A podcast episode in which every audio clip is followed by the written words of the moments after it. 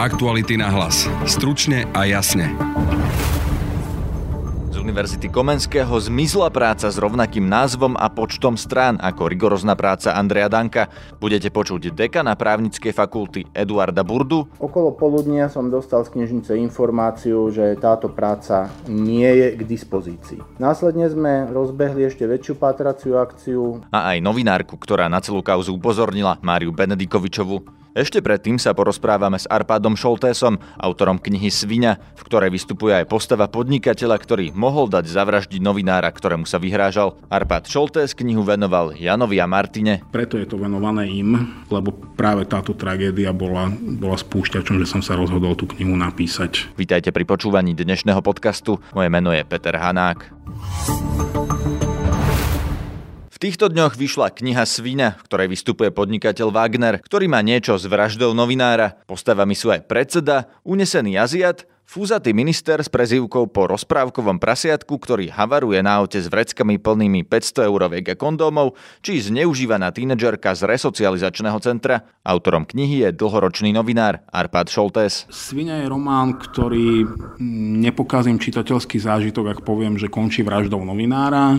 Je to ale fiktívny vymyslený príbeh, ktorý sa ani len neodohráva na Slovensku, aj keby sa mohol. Odohráva sa vo vymyslenej malebnej krajinke pod drobnými veľhorami nie je to dokument našej súčasnosti, ale je to vykreslenie atmosféry našej súčasnosti. Kým zo súčasnej slovenskej reality je tá kniha inšpirovaná? Je to obrovské množstvo ľudí a väčšinou v každej tej románovej postave je stmelených e, viac ľudí, ktorých ja nejakým spôsobom poznám, vnímam, reflektujem.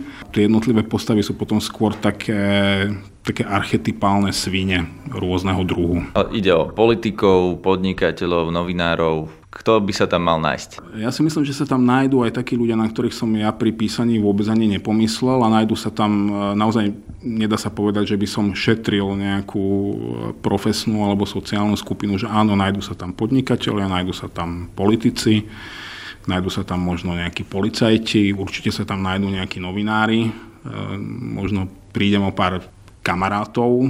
To bol taký zvláštny efekt už pri mojej prvej knihe pri Mese, že ľudia v tých románových postavách veľmi často spoznávali reálnych ľudí, na ktorých som si ja pri písaní naozaj ani nespomenul. Práve to ma na tom najviac teší, že sa v tom možno spoznajú naozaj svine, na ktoré som ja aj zabudol, ale spoznajú sa v tom oni, spoznajú ich možno susedia, priatelia, deti, manželky a možno sa ich aspoň opýtajú, že či to museli naozaj až, až takto riešiť. Je tá kniha inšpirovaná aj Kočnerom?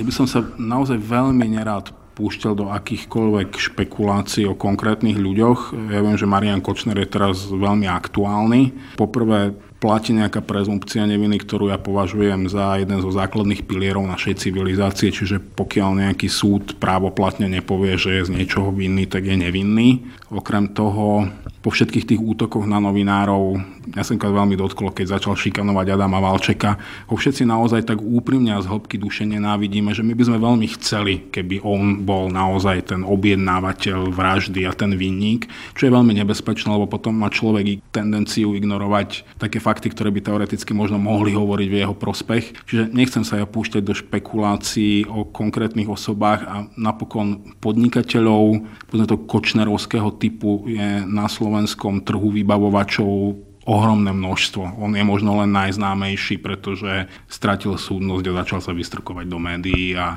cítil sa neohroziteľne, ale naozaj nie je jediný. Prečítam takú veľmi krátku ukážku z tej knihy. Schlesinger dlho beží po talianskej stope. Wagner predsa nie je taký sprostý, aby dal zavraždiť novinára, ktorému sa vyhrážal. Nakoniec jeho kolegovia pozbierajú dostatok faktov, aby musel prijať realitu. Je to narážka na vyhrážanie sa Janovi Kuciakovi? Toto je, toto je fiktívny príbeh, v ktorom si ľudia asi nájdú nejaké spojitosti s realitou, ktorú poznajú, ale ja, ja, ja viem, kam smeruje tá otázka, čo chce docieliť, ono to takto nefunguje. Keby bolo v tej knihe, že 90% vecí, o ktorých by som bol ja skalopevne presvedčený, že takto sa to stalo, je to pravda, a primiešal by som do toho len 10% fabulácie, a to je tam významne viac tak ako celok to už nie je pravda. Čiže svinu treba naozaj čítať ako, ako román, ako niečo, čo možno realistickým spôsobom vykresľuje, ako fungujú vzťahy v spoločnosti, aký je mechanizmus toho zla, ktorý ju rozožiera, ale netreba v tom hľadať, že konkrétne fakty. Čo sa teda ten čitateľ dozvie o Slovensku z tej knihy? Ja si myslím, že každý niečo iné. Možno viem len povedať, že ako fungovalo meso, podľa tých spätných väzieb od čitateľov to, čo sa mne vrácalo najčastejšie, že keď si ho čítali, tak sa im eh, vracal pocit z 90. rokov. Všetko ten hnus, strach, beznádej. Niečo podobné by mohlo, by mohlo v čitateľovi vyvolávať aj svinia, že si uvedomí, že aké môžu byť veci zlé, pokiaľ nie sme dostatočne ostražití. Tak ako tá predchádzajúca kniha Meso bola o pocite z 90. rokov, táto je o pocite z dneška? Áno, myslím si, že toto je veľmi presné. Je to môj pocit z dneška a uvidíme, či sa s tým pocitom stotožní aj čitateľ. Tá kniha je venovaná Janovi a Martine. Prečo? Pretože e, v realite, mimo môjho románu, Jano a Martina zomreli práve preto, že sme nechali zájsť veci príliš ďaleko, že sme neboli dostatočne ostražití. Ja si myslím, že aj my ako novinári. Ja si spomínam, meso vyšlo pred Janovou vraždou. Ľudia sa ma pýtali, že aký je rozdiel medzi 90. rokmi a dneškom.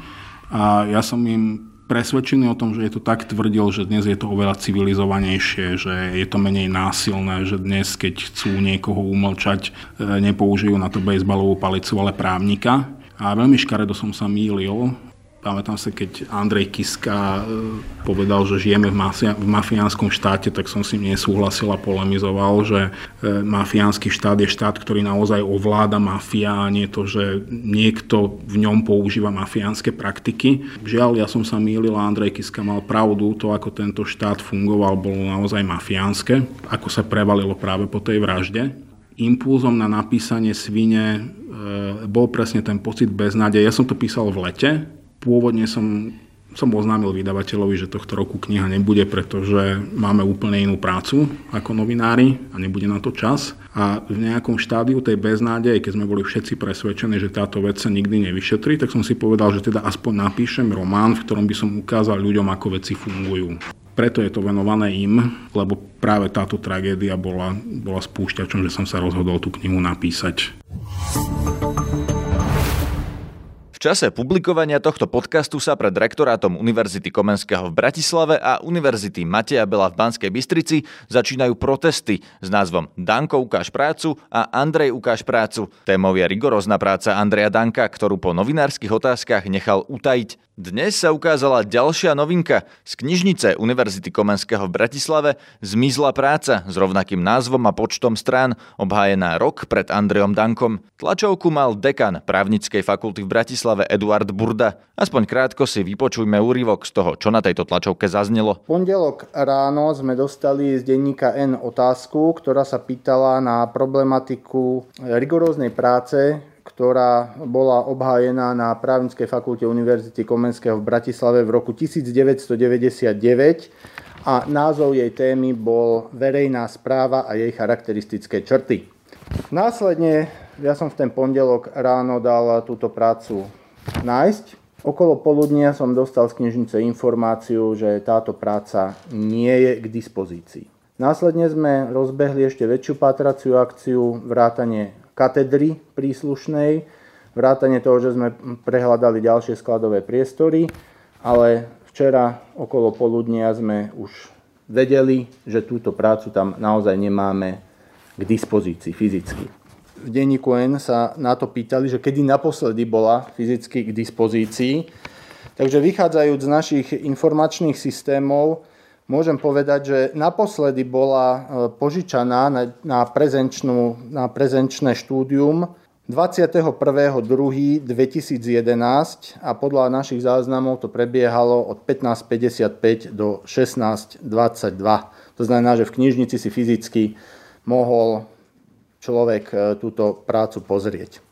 Ďalší dátum je tam potom 17.9.2018 a v tom období už e, zjavne tá práca sa nedala nájsť. Musím povedať, že táto situácia ma mimoriadne mrzí a zároveň hnevá, pretože takéto veci sa nemajú stávať a My samozrejme budeme po tej práci ďalej pátrať a budeme sa snažiť zistiť, čo sa tu udialo. Na celú kauzu s rigoróznou prácou Andreja Danka upozornila redaktorka denníka N. Mária Benedikovičová. Pýtal som sa jej, ako reaguje na dnešný vývoj, teda na zmiznutie práce s rovnakým názvom. Je to len ďalšia absurdita, ktorá do celého toho prípadu pribudla a je nepochopiteľné, že dekan právnickej fakulty predstúpi pred novinárov a nevie dostatočne vyargumentovať, za akých okolností práce zmizla. Potom je už ďalšia otázka, že nevedel ani povedať svoj názor na prípad Andreja Danka a ani ako by mali školy postupovať v prípade, že príde akýkoľvek absolvent a požiada o utajenie svojej záverečnej práce. A čo vidíš za tým zmiznutím? Pozeráš sa na to v spojení s tým, že Andrej Danko dal utajiť svoju prácu po tvojich otázkach? 13. septembra sme prvýkrát kontaktovali Andreja Danka s otázkami, za akých okolností získal titul doktora práv a 17. septembra sa udiala veľmi zvláštna vec na Univerzite Komenského. Zmizla práca, ktorá mala rovnaký názov a rovnaký rozsah aký odovzdal uh, potom Andrej Danko na Univerzite Matia Bela v Banskej Bystrici. Vidíš za tým možné plagiatorstvo, že prečo vlastne si sa na to pýtala? Pýtala som sa na to z toho dôvodu, že tá práca bola obhájená rok predtým, ako získal titul doktora práv Andrej Danko v Bystrici a dodnes e, je záhadou, prečo rigoróznu skúšku neurobil v Bratislave, ale rozhodol sa pre Banskú Bystricu. Keby bola známa práca pána Danka a dohľadateľná práca pani Sakur, tak by bolo veľmi jednoduché e, tieto dve práce porovnať a dostať odpoveď e, na otázku, že či ju pán Dank náhodou neokopíroval a neodovzdal cudzie dielo a potom zaň dostal titul. Myslíš, že sa Andrej Danko mohol v roku 2000 spoliehať na to, že keď napíše prácu v Bystrici, takže sa na to nikdy nepríde? Tak ono to bola doba, kedy to bolo na vysokých školách veľmi divoké. Nikto ani len netušil, že o pár rokov bude fungovať antiplagiatorský systém, ktorý by mal takéto pirátske práce zachytiť. Samotní aj akademickí funkcionári hovorili, že na právnickej fakulte v Banskej Bystrici sa častokrát tituly rozdávali za veľmi pochybné práce.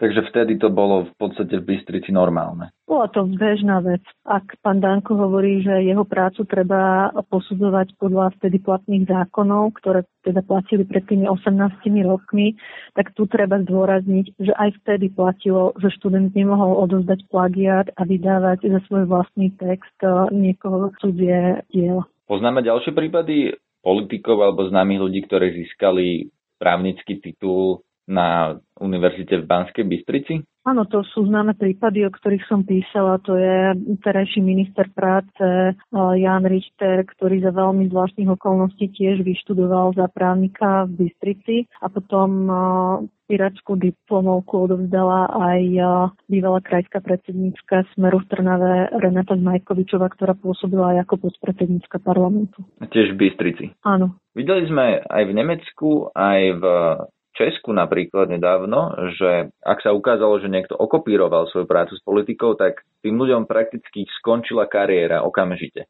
Myslíš si, že, že toto je následok, ktorý by mohol prichádzať do úvahy aj na Slovensku, alebo slovenskí voliči na to až tak nereagujú a, inak povedané Slovákom a povedzme, že voličom SNS a, a Smeru napríklad, je to jedno? Áno, je to presne ako ty hovoríš, v zahraničí je úplne bežné, že keď bol politik prichytený že má titul za okopírovanú prácu, tak e, okamžite vstúpil a prijal politickú zodpovednosť. Na Slovensku sa to doposiaľ nestalo a to boli mnohé prípady rôznych politikov, či už e, Smerákov alebo bývalého šéfa KDH pána Fidela. V čom je rozdiel? Áno, je to zrejme aj tým, že slovenský volič e, až tak kriticky nevníma, ak politik podvodným si spôsobom získať titul. Ale Andreja Danka ešte nikto neprichytil. Pri tom, že by tú prácu okopíroval. Áno, to je pravda. Práve on tú kontrolu znemožnil utajením svojej práce a nad tým sa práve pozastavujú aj mnohí funkcionári na vysokých školách, napríklad dekan prírodovedeckej fakulty Univerzity Komenského, ktorý veľmi ostro vystúpil voči postupu pána Danka a on hovorí, že jedine preto asi pán Danko utajuje svoju prácu, lebo by sa mohlo zistiť, že ústav vďaka plagiátu. Reakcia Andreja Danka je, že sa vyhráža trestnými oznámeniami. Včera však trestné oznámenie v prípade jeho rigoróznej práce podala poslankyňa za SAS Lucia Nikolsonová. Oslovili sme hovorcu Andreja Danka, Tomáša Kostelníka. Vzhľadom na prebiehajúce trestné konanie po podaní poslankyňou Nikolsonovou, predseda Národnej rady Slovenskej republiky Andrej Danko počká na výsledky daného trestného konania a následne bude, ako už avizoval sám, trestnoprávne konať. Téma a rozsah práce boli stanovené školou a právnymi predpismi. Andrej Danko je pripravený poskytnúť príslušným inštitúciám maximálnu súčinnosť. Potvrdzuje sa ale, že je to účelovo stupňovaná a pripravená diskreditácia jeho osoby kvôli politickej činnosti. To je z dnešného podcastu všetko. Počúvajte nás aj naďalej, každý podvečer na webe Aktuality.sk. Na odber všetkých nových dielov sa môžete prihlásiť cez iTunes, SoundCloud, Podbean, Google Podcasts a Spotify. Zdraví vás Peter Hanák. Aktuality na hlas. Stručne a jasne.